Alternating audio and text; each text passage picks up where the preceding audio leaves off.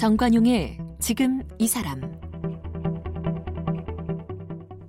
여러분 안녕하십니까 정관용입니다.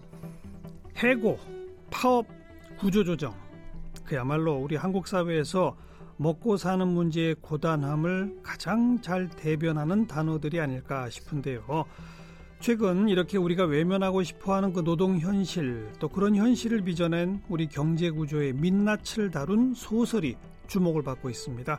요즘 문단에서 가장 주목받는 소설가 장강명 작가의 신작 산자들인데요.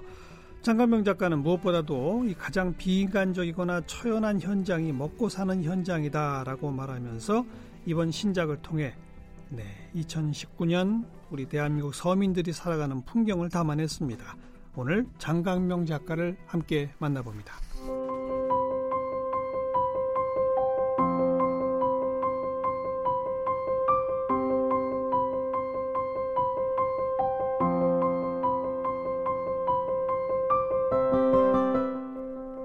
장강명 작가는 연세대 도시공학과를 졸업한 뒤 동아일보에서 11년 동안 기자로 일했습니다. 장편소설 표백으로 한겨레 문학상을 받으며 작품 활동을 시작했고요. 장편소설 열광금지 에바로드로 수립문학상을, 장편소설 댓글부대로 제주 사삼평화문학상과 오늘의 작가상을, 금음 또는 당신이 세계를 기억하는 방식으로 문학동네 작가상을 받았습니다. 그외 저서로는 장편소설 한국이 싫어서, 우리의 소원은 전쟁, 호모 도미난스가 있고요. 연작소설 리미에르 피플과 에세이 5년 만의 신혼여행, 논픽션 당선 합격 계급도 있습니다. 최근에는 산자들과 지극히 사적인 초능력을 출간했습니다. 네, 장강명 작가 나오셨습니다. 어서 오십시오. 네, 안녕하세요. 소설 쓰는 장강명입니다. 네, 산자들. 네. 이게 10편의 단편이 모여져 있더라고요. 예, 연작 소설입니다. 어, 언제부터 쓰여졌던 겁니까, 그러면? 어, 제가 두 편을 먼저 썼는데 음. 요걸 2015년쯤에 이제 발표를 했고요. 네. 그다음에 이제 4년 동안 나머지 8편을 써 가지고 10편을 채웠습니다. 음, 그러니까 2015년에 두 편을 쓴 다음에 네. 아, 이걸로 연작으로 묶어야 되겠구나를 기획해서 8편을 쓴 겁니까? 아니면 여기저기서 따로따로 쓰다 보니 엮인 겁니까? 아, 기획을 한 겁니다. 어. 그두 편이 이제 한 편은 어떤 공장에서 대량 해고를 하는 이야기였고 음. 또 한편은 그냥 이제 어떤 월급장이의 월급쟁이의 셀러리맨의 되게 부조리한 하루를 묘사하는 단편이었거든요. 네. 근데 제가 그걸 쓰고 나니까 되게 아 이런 걸 내가 써야겠다. 어. 지금 우리 현실을 좀 먹고 사는 문제에 대한 단편을 내가 좀 잘 쓸 수 있겠구나 음. 이런 생각도 들었고 쓰고 싶다 이런 음. 마음도 들어가지고 그때부터 찾아다녔어요. 어. 어. 떤 만약에 한국에서 먹고 사는 현장을 가지고 쓴다면 어떤 장면을 내가 열 장면을 고를 것인가. 음, 음. 뭐 반드시 자영업 얘기가 들어가야겠더라고요. 예. 그리고 뭐 부동산 얘기도 내가 꼭 하나는 여기에 넣어야겠다. 하하. 이런 식으로 이제 설계를 해서 예. 뭐 어디 청탁을 받을 때마다 이번에는 이거 이번에는 이거 이런 식으로 어. 여덟 편을 써서 어. 총 열 편을 모았습니다. 그러면 방금 뭐 자영업이 들어가야 되겠다. 부동산이 네. 들어가야 되겠다. 그러면 네. 그 구체적인 케이스들을 찾았어요? 어, 현장에 가서? 찾았죠. 예, 예. 어. 뭐 이를테면은 자영업을 가지고 제가 단편 소설을 써야겠다 생각을 할때 예.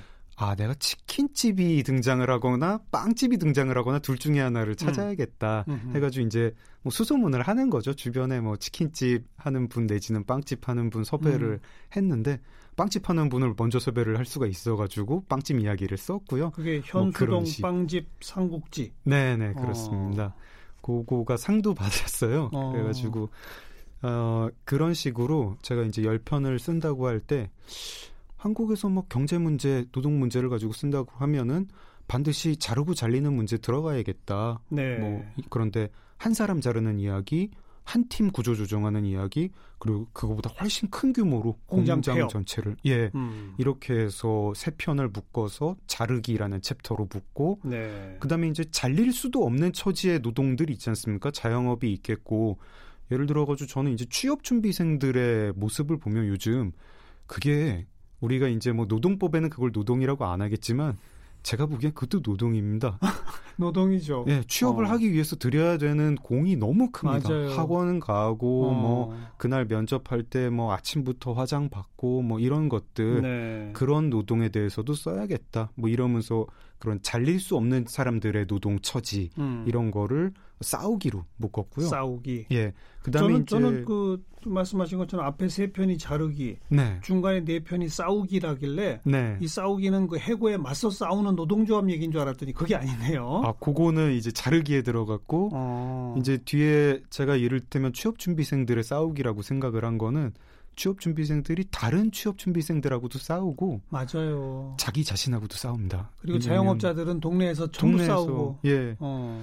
취업 준비생들 보면은 이게 참 형태가 이제 2010년대의 노동이 이런 거구나 싶은 게 자기 착취의 형태로 일어나요. 네. 누가 막 그렇게 떠미는 게 아니라 스스로 스- 자기 자신을 착취를 해가면서 음흠. 조금 더 내가 새벽에 일어나가지고 뭘 좋은 미용실에 가서 돈 내고 메이크업을 받고 현장으로 가고 누가 시키는 거 아니지만 해야죠. 그렇게 네, 하면 조금이라도 합격 확률이 높아질 것 같으니까 예. 이런 모습들을 그런 싸우기로 게 싸우기. 네, 음. 마지막 세 편이 버티기예요. 네. 이거는 어떤 제가 생각할 때 뭐 해고하고도 상관이 없고 어떤 뭐 자영업이라든가 부동산이라든가 뭐 취업 이런 거하고도 좀 상관이 없는데 우리가 2010년대를 볼 때 굉장히 미묘하게 이 경제 구조가 우리들의 어떤 가치를 좀 훼손시키는 것들이 있거든요. 음. 뭐 디지털 경제가 도입이 되면서 벌어지는 현상이라든가 예를 들어 뭐 어떤 거? 뭐 이런 겁니다. 지금 뮤지션들이 제가 쓴. 건 예, 어. 음악의 가격이라는 책인데요. 뭐 음악인들이 음악 활동을 하는 걸 예술 노동이라고 표현하는 분도 있더라고요.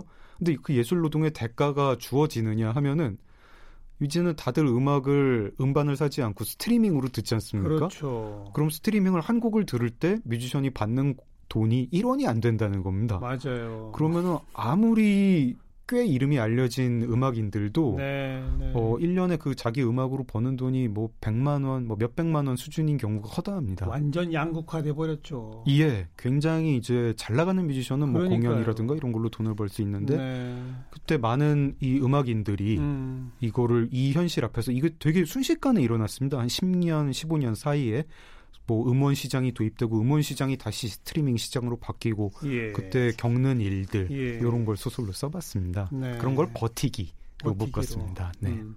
그 다양한 모습인데 전부 어렵게 사는 사람들이라고 하는 공통점이 있고 네. 그렇죠? 네. 어 우리가 80년대 이럴 때 보면은 우리 삶의 현장, 노동 현실 이런 걸 다룬 문학 작품들이 꽤 있었습니다. 꽤 있었지요. 예. 한동안 없어졌어요. 네. 그죠? 어, 저도 좀 뭐 부끄럽지만 제가 이제 이거를 쓸 때 그런 이제 뭐 편집자하고도 얘기를 하면서 그런 생각들을 했거든요. 한국 소설에 그런 계보가 있습니다. 음. 어떤 서민들의 경제적 현실을 가지고 연작 소설로 나온 좋은 책들이 있죠. 뭐 난장이가 쏘아올린 작은 공이라든가 원미동 사람들이라든가 이런 책들이 있고 저도 감히 아 나도 그런 걸 한번 써보고 싶다 음. 이런 생각이 있었는데 지금 2010년대의 노동 현실이라는 게 1980년대 노동 현실이랑 좀 다릅니다.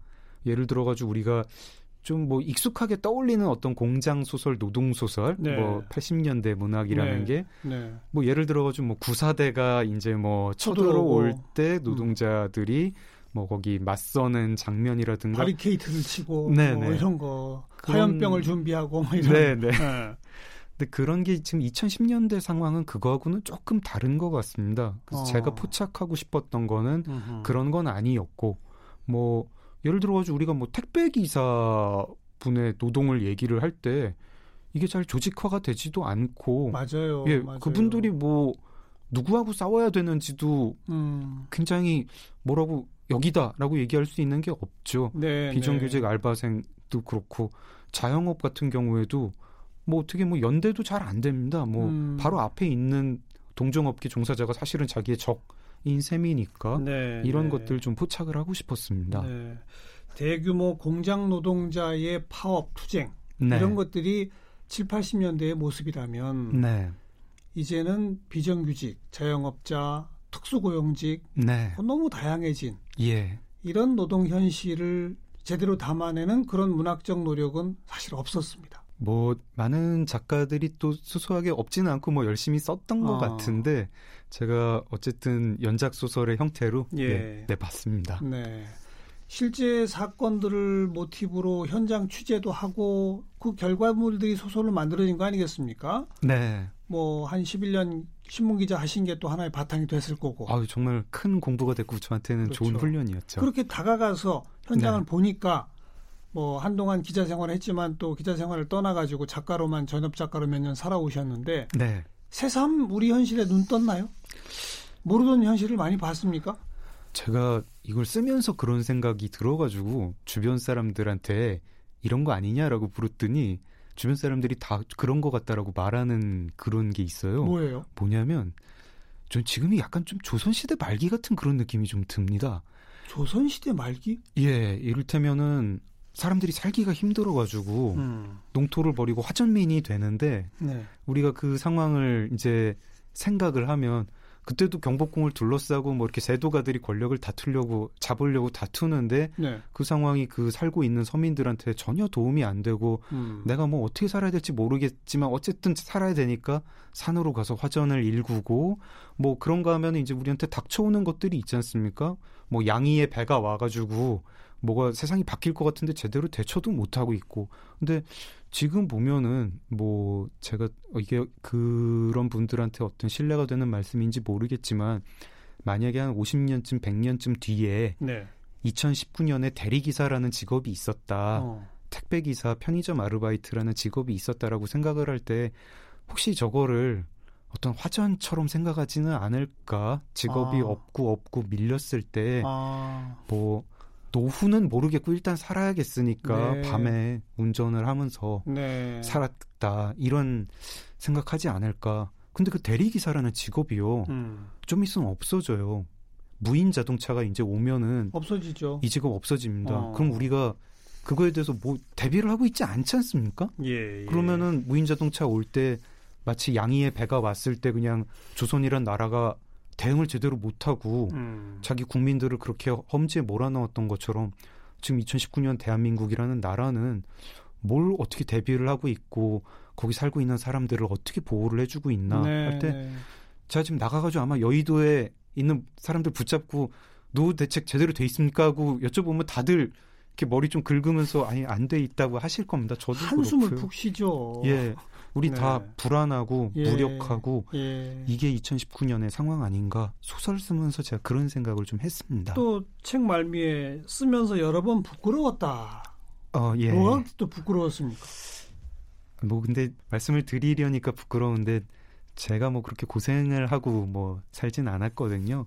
근데 정말 고생하는 분들 이야기를 듣다 보니까 부끄러워지는 음. 게 있고 이것도 기본적으로 2010년대 한국을 사는 사람들의 감각 아닌가 싶습니다. 네, 네. 무력감과 불안감 아까 제가 말씀을 드렸는데 지금 다들 이제 뭐 한 난 뒤로 뭐 한 두세 걸음 더 가면 벼랑이 있다는 생각을 하고 삽니다. 음. 그리고 벼랑에서 떨어지는 사람들의 얘기도 봅니다. 그렇죠. 보면서 되게 참 잔인한데 그걸 보면서 약간 안도감을 느끼기도 해요. 나는 저건 아니다. 나는 아니다.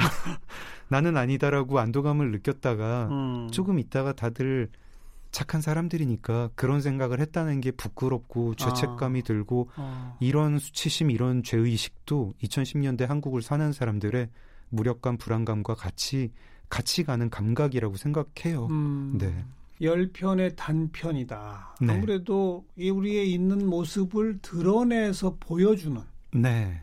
거기까지 아닐까 싶어요. 어떤 그렇죠. 해답이 있나요?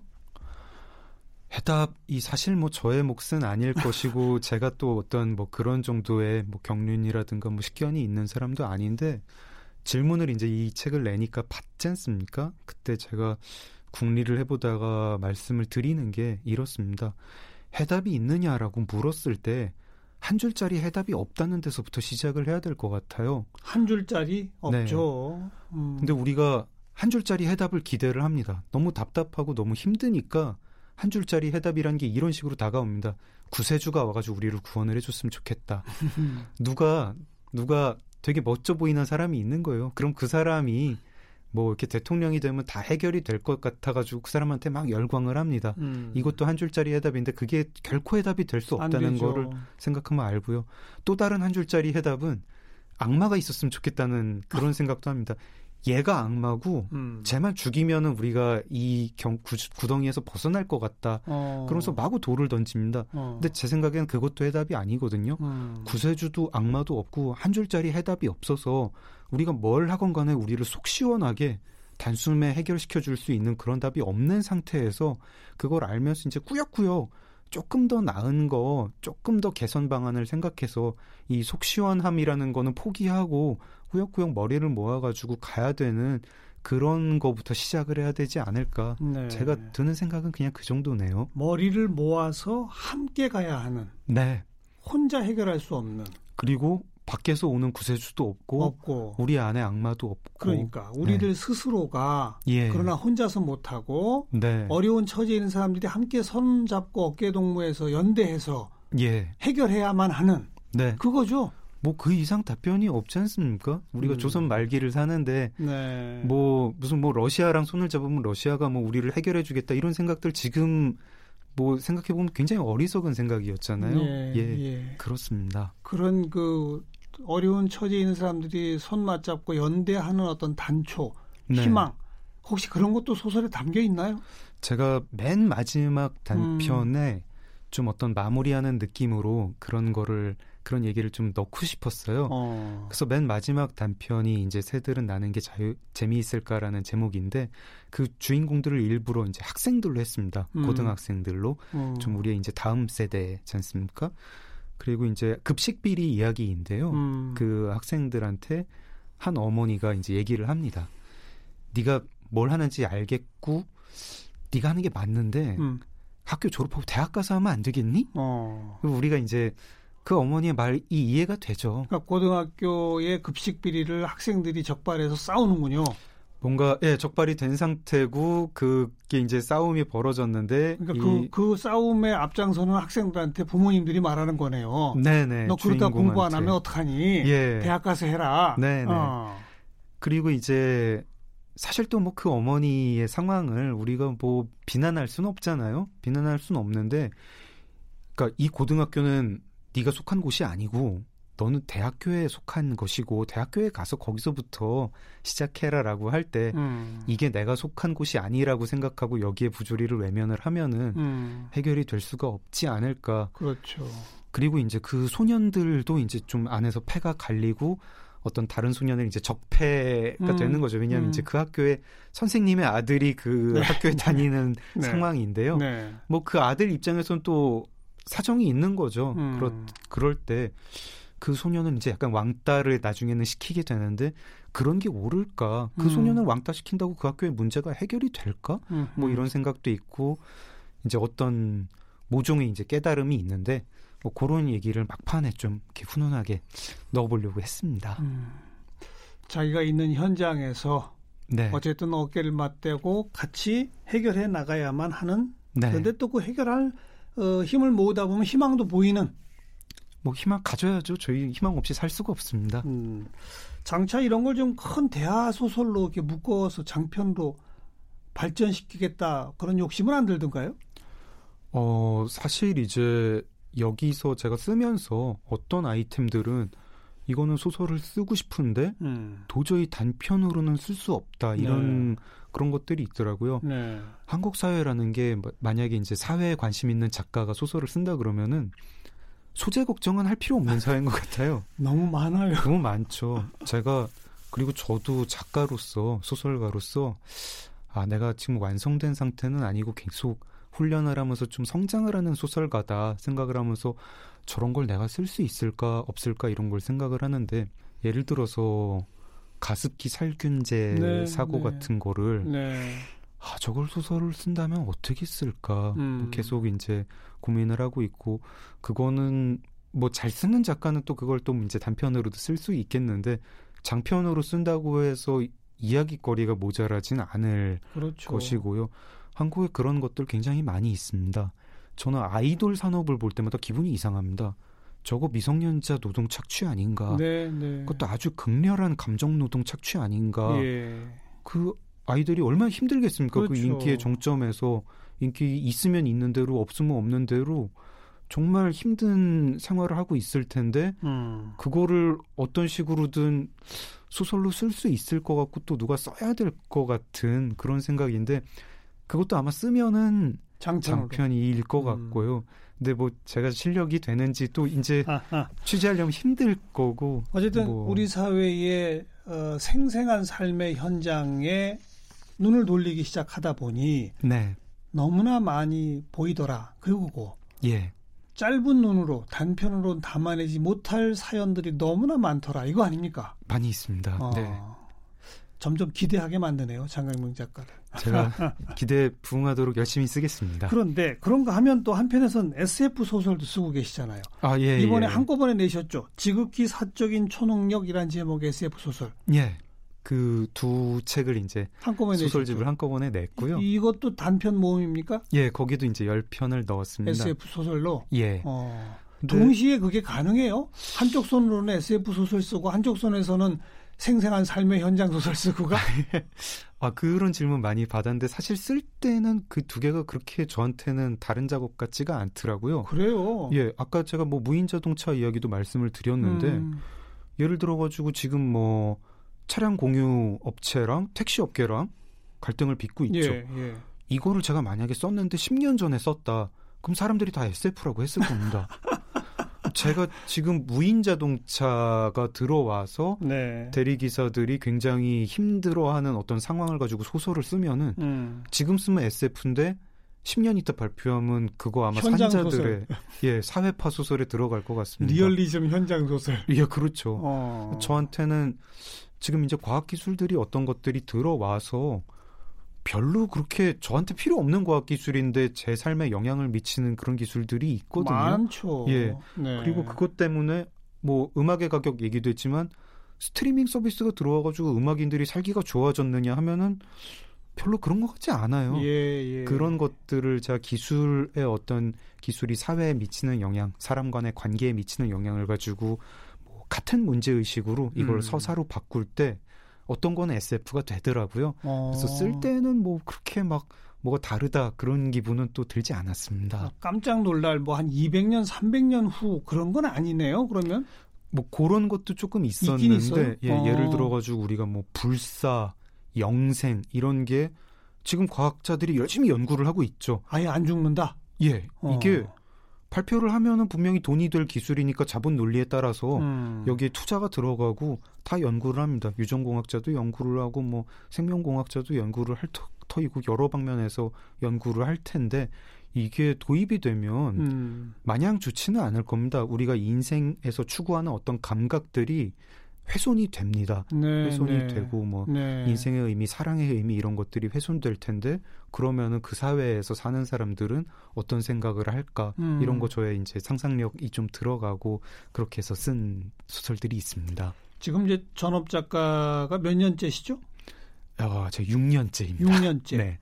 6년째인데 다른 작가에 비하면 상당한 다작이시죠. 어, 예. 뭐 맨 초반 몇 년은 뭐 수십 년이 마음속에 머릿속에 막 이게 쌓여 있던 거를 쏟아낸다. 네. 그런 의미에서 다작 이해가 되는데 네. 이제 6년 차, 7년 차 되면서 여전히 아직도 쓸 게 많습니까?